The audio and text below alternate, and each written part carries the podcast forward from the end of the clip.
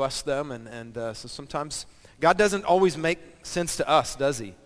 Like, I wish he would listen to my directions sometimes. Um, that wouldn't be too good, would it? I'm glad he doesn't listen to me, and I'm really glad he doesn't listen to you. But,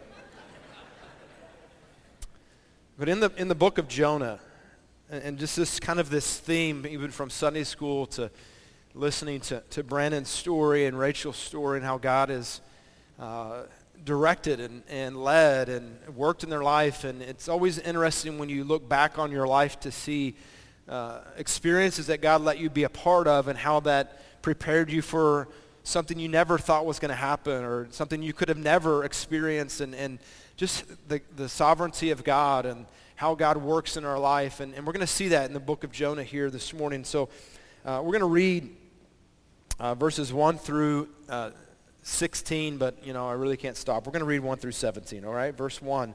Now the word of the Lord came to Jonah, the son of Amittai, saying, Arise, go to Nineveh, that great city, and cry out against it, for their wickedness has come up before me. It's, it's interesting, and we'll just kind of, I think we're just going to talk through this this morning as, as we've been in this verse, but uh, just to point out again, the wickedness of these pagan people we understand that God is just and, and that he must punish sin. But we should all be thankful this morning that not only is God just, but God is merciful. And in God's mercy, he's calling a prophet, Jonah, to be on mission with him to tell these pagan people that God loves them. And the reality is, however it was that you heard about Jesus, it was because God had a heart of mercy for you, that he sought you out. For God so loved the world.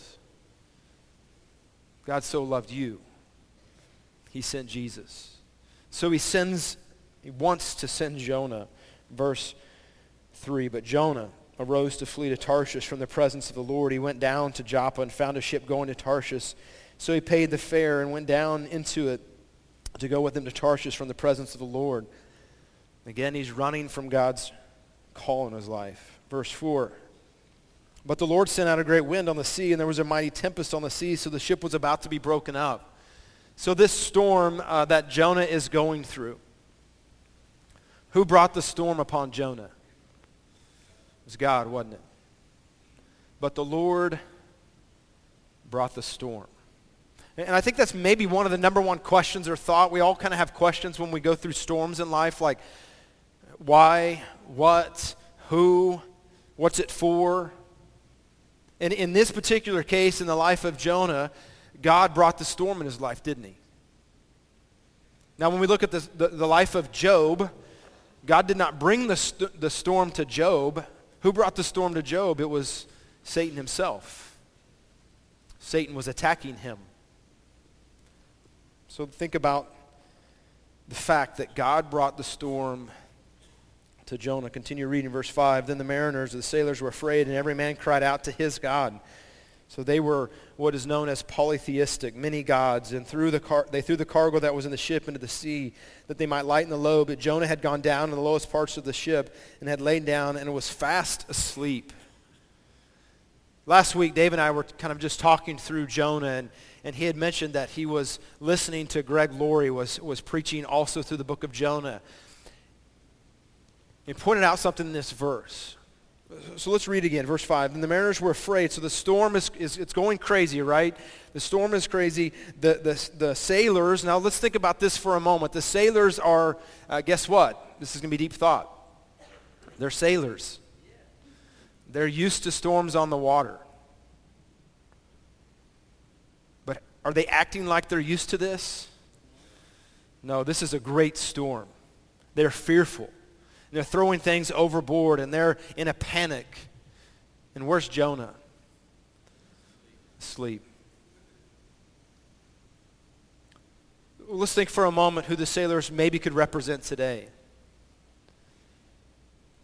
Maybe the sailors represent our world, the people we come in contact with and they're afraid and they're frantic. They don't have purpose. They don't have meaning. They're afraid, fearful. And they don't know what to do. And they don't know God. And maybe Jonah represents us as believers. And as the world is crazy and fearful and they don't know God and they don't know what to do, what's the church doing? Sleeping. Isn't that a sad reality of a picture of us as a church? Let's continue reading. Verse 6. So the captain came to him and said to him, What do you mean, sleeper? Arise, call on your God. Perhaps your God will consider us so that we may not perish. Like this sailor has more faith in Jonah's God than Jonah has in his own God.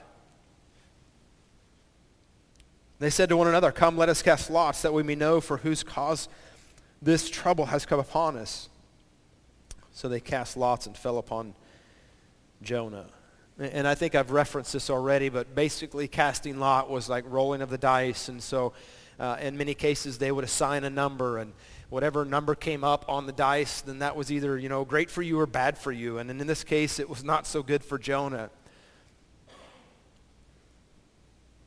Was, was the rolling of the dice even necessary? Was casting lots necessary? It wasn't. The sailors didn't know why the storm was there, but guess who did know? And even the fact that these sailors have to cast lots to find out what the issue is reveals even more the depravity and the darkness of Jonah's heart. Jonah has the answer. He knows the answer. he just sits silently. Verse 8, then they said to him, Please tell us for whose cause is trouble upon us. What is your occupation and where do you come from? What is your country and what people are you? Jonah explained what's going on. Verse 9, so he said to them, I am a Hebrew, I am a Jew, and I fear the Lord. And, and I would question, does Jonah really fear God? God's told him to go to Nineveh, and what's he done? Got in a ship and gone the opposite direction, as far away as he can get from the call and the presence of God in his life. But yet here we see, or it's said, Jonah feared God. The God of heaven who made the sea and the dry land. The very God, he's telling them, the very God who created this sea is the one I'm running from. Verse 10. The men were exceedingly afraid and said to him, Why have you done this? For the man knew that he had fled from the presence of the Lord because he had told them. And they said to him, What shall we do? You see, you do to you that the sea may calm for us. For the sea was growing more tempestuous. And he said to them, Pick me up and throw me into the sea, and the sea will become calm for you. For I know this is a great tempest because of me. And it sounds kind of heroic, doesn't it? Jonah uh, said, pick me up and throw me over. The storm will stop. And I would question Jonah if, if why not just jump?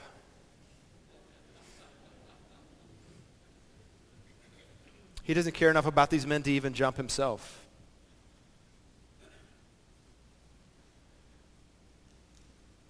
Again, I think does that represent us? Verse 13, look at the response. Throw me over.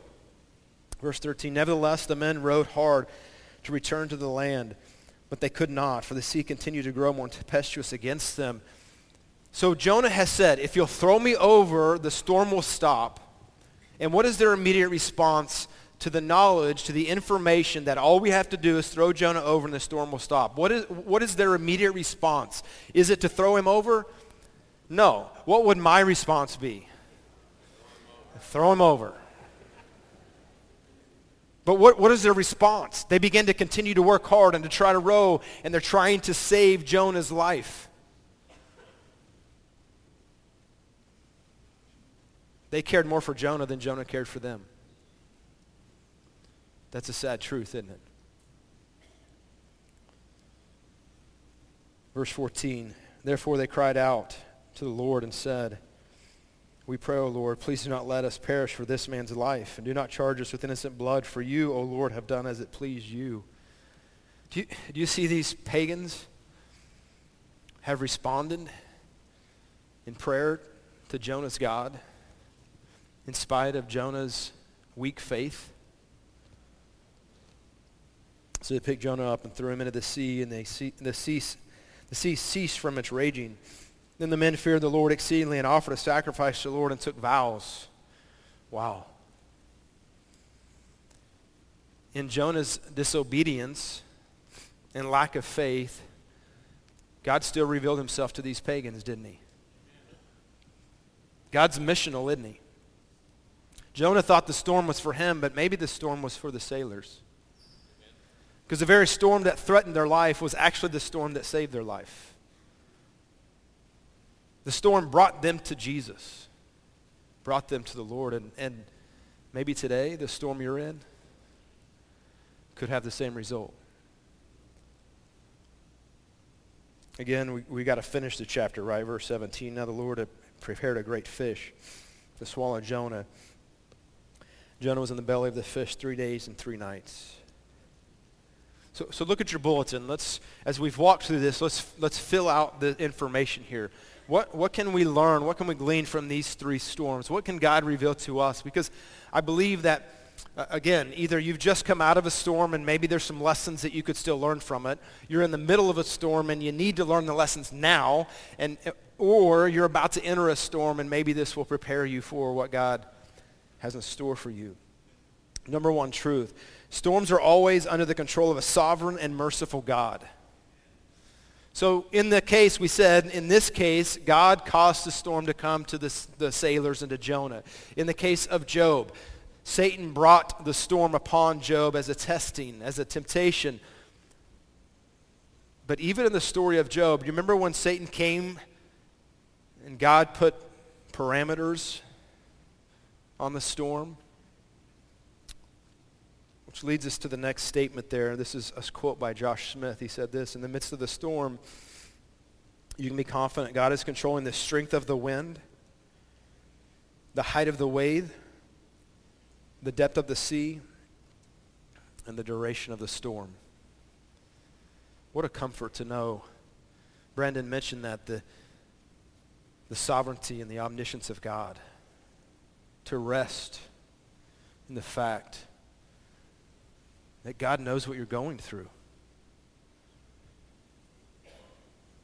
And God is merciful and gracious and good. And all things work together for good, for his glory. It just kind of should, if you're in a storm, it should just bring this peace. God's got this. God's got it under control. Number two, Every storm reveals our heart towards God.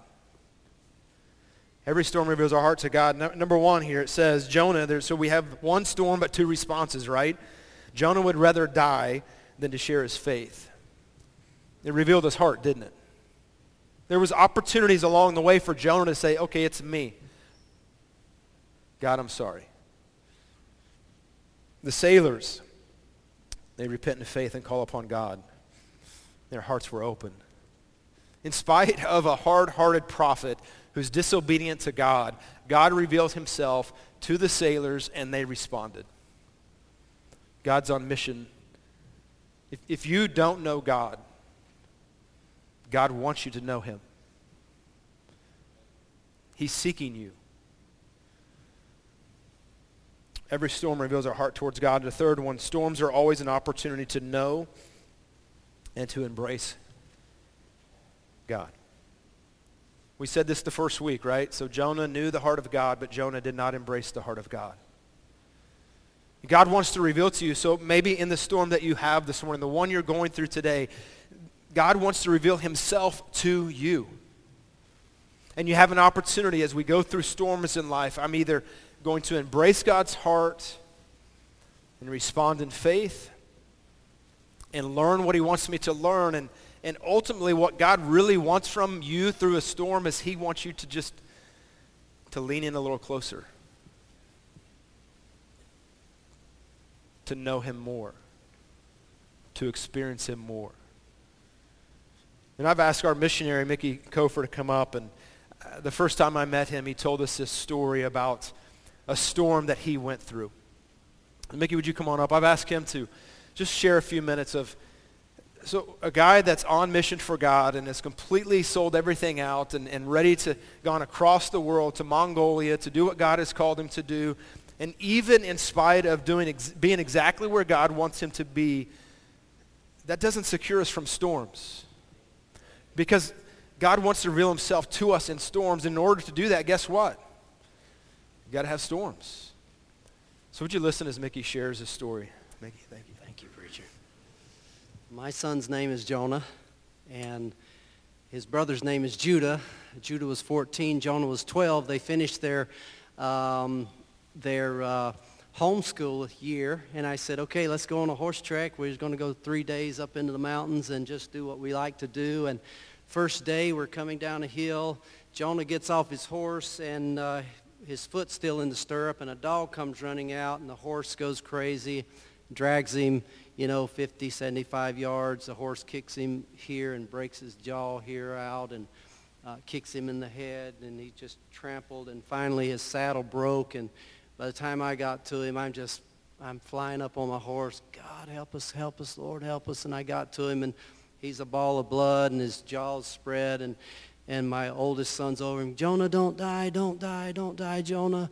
I'm sorry for everything I've done to you wrong. And it was just a real heavy situation. And the, the, our, our guide ran across the, the permafrost field and got this. Uh, we just happened to be at a ger camp across from one, and they brought a little flatbed truck, and we got him in that. And Jonah's moaning, and he's unconscious. And we're going through the permafrost field and, and his head's hitting the truck and it's just a bad scene and blood is everywhere and and uh, Judah's is he going to die is he going to die and we're praying and finally we got to the clinic uh, our little hospital and and Jonah they get him in there and they're trying to get the IV in him and they they can't get it and they're all scared and they're just jabbing his arm and I'm like, oh, it's okay, it's okay. And then, then they got a funnel and started pouring water down his throat and I'm like, oh, it's okay. This, this. They didn't know what to do and it was a panic situation and and the peace was unbelievable for us. And even afterwards, this is to jump four months ahead, the,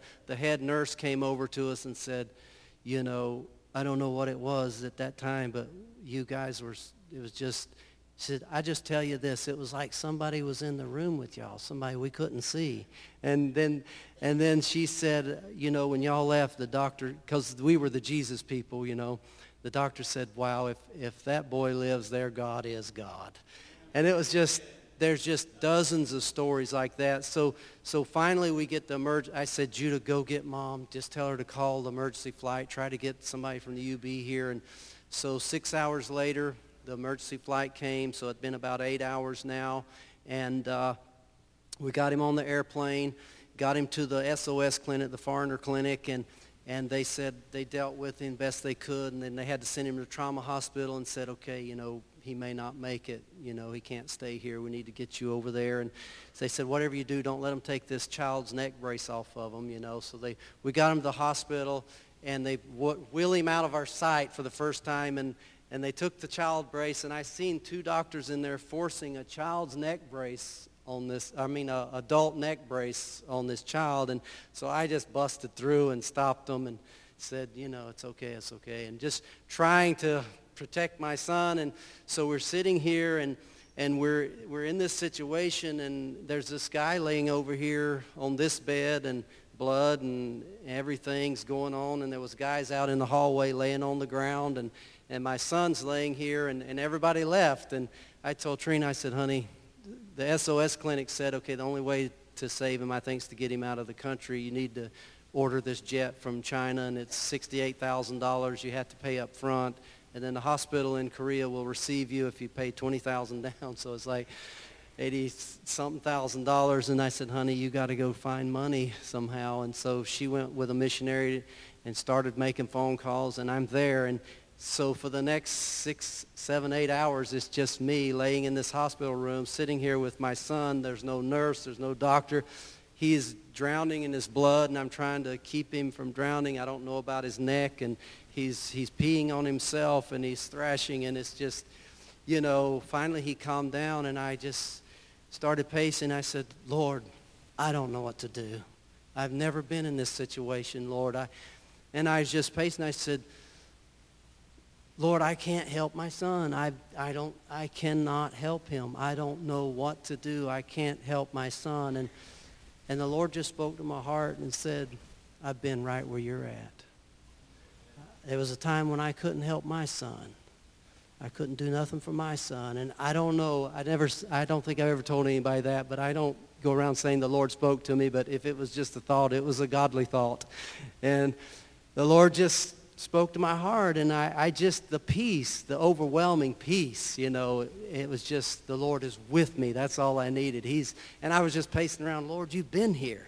And it was just, the, the load was lifted so but anyhow, 40 hours later, we finally, actually, Trina couldn't find any money. We called a bunch of people, and she said, I just can't do this. Let's just pray. And, and so about, uh, I don't know, a couple hours later, a missionary stuck his head in and said, hey, Kansas City Baptist Temple sent $68,000 to pay for this jet, and they put 20000 on the thing and on the hospital, and the jet's coming by 11 o'clock. And so, wow, we got him to Korea after 40 hours, and you know, his jaw, they wired his jaw all up. He's unconscious. His bl- brain is bleeding. And I just said, you know, Trina's with him a few hours. We switched on and off in the waiting room. And I just said, um, I was had a time where I was alone with the Lord. And I said, Lord, am, am I missing anything? Is there any sin in my life? I mean, Lord, is there anything I need to see in the Word? I mean, any guidance? And I was just crying out to the Lord. And I just reached over and picked up my Bible. And I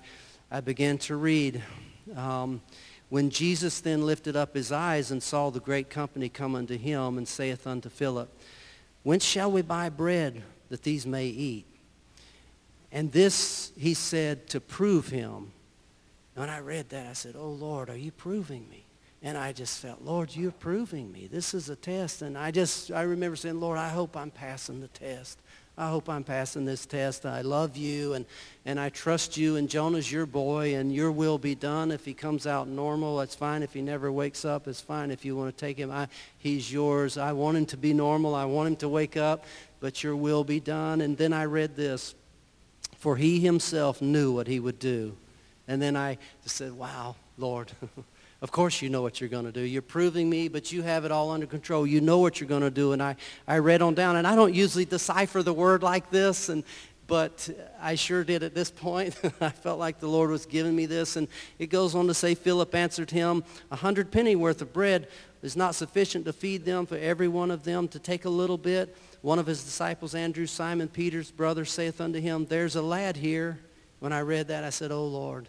Jonah would give his lunch. If you knew Jonah, he's just the guy that's the giver, you know. He's 12 years old. And, and I said, Lord, Jonah would give his lunch, you know. And, and you know, it's a very intimate time of, of drawing nigh to the Lord by myself. And then I read this, and Jesus said, make the men sit down. And there was much grass in the field. And I just thought, Lord, you, you are in control. You're calling the shots here. And, and, and Jesus took the loaves and and when he had given thanks, and then my heart just smote me. I felt like the Lord was thanking me for Jonah. And I just said, Lord, thank you.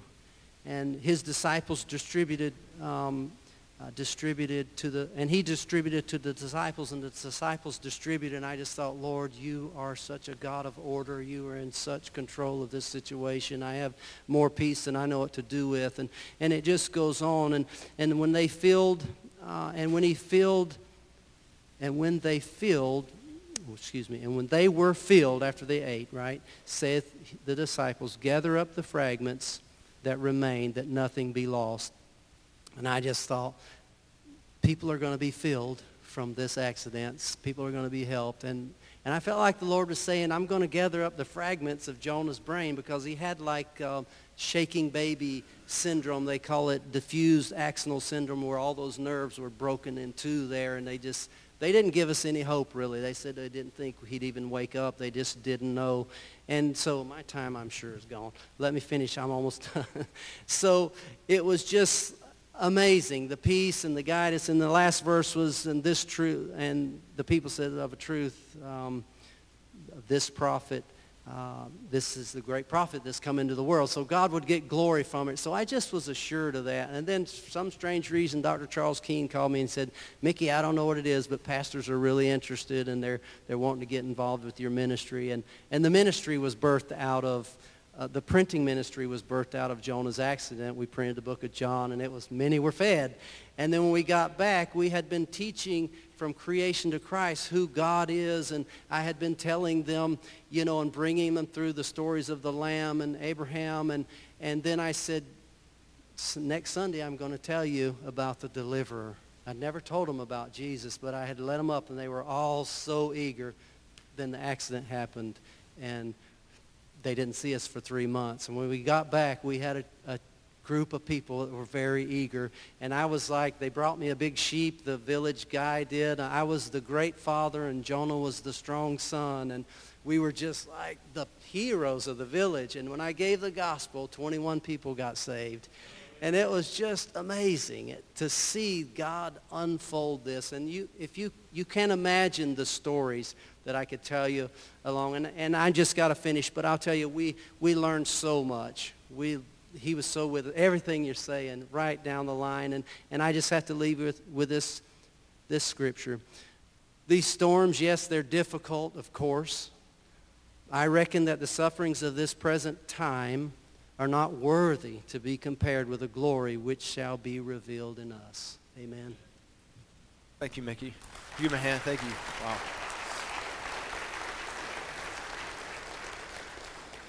I'm just going to ask you to close your eyes this morning. And I can't imagine what he must have been feeling in that hospital room. But what he's testified to us today and what, what Scripture reveals to us, that every storm comes with it an opportunity to know and embrace the heart of God. This morning, maybe you walked in here with a storm.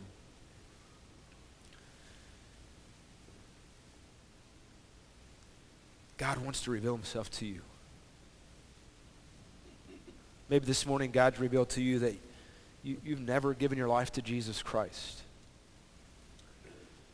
God wants you to know this morning that he sent his son to die on a cross to pay the penalty of your sin debt. And that if you surrender your life to Jesus Christ, you can have forgiveness of sins. You can have a restored relationship with God, your creator. You can have an eternal home in heaven. You can have purpose in your life. So I would ask this morning, would anyone say, John, God's revealed to me today that I need to surrender my life to Jesus. If that's you this morning, I, I would just ask you, would you raise your hand for a moment? I just want to pray for you. Thank you. Anyone else, just put your hands up. God's revealed to me I need to surrender my life. Thank you. Thank you. The front, thank you. Anyone else, just put your hand up. Leave it up for a moment. I, am just kind of scouring, the, just looking. Anyone else?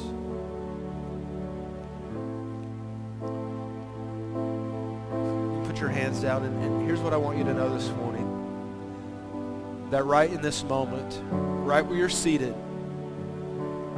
you can surrender your life to God. Jesus said, I'm the way, the truth, and life. No one comes to the Father except through me. So right now, right where you're seated,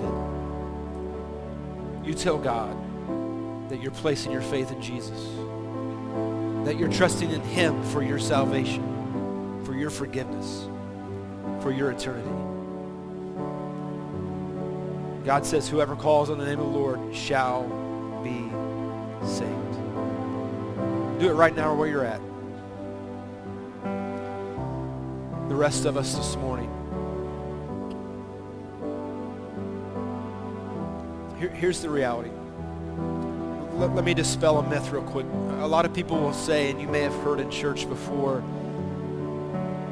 when you're going through a storm, one day you'll know why. Can I be honest with you?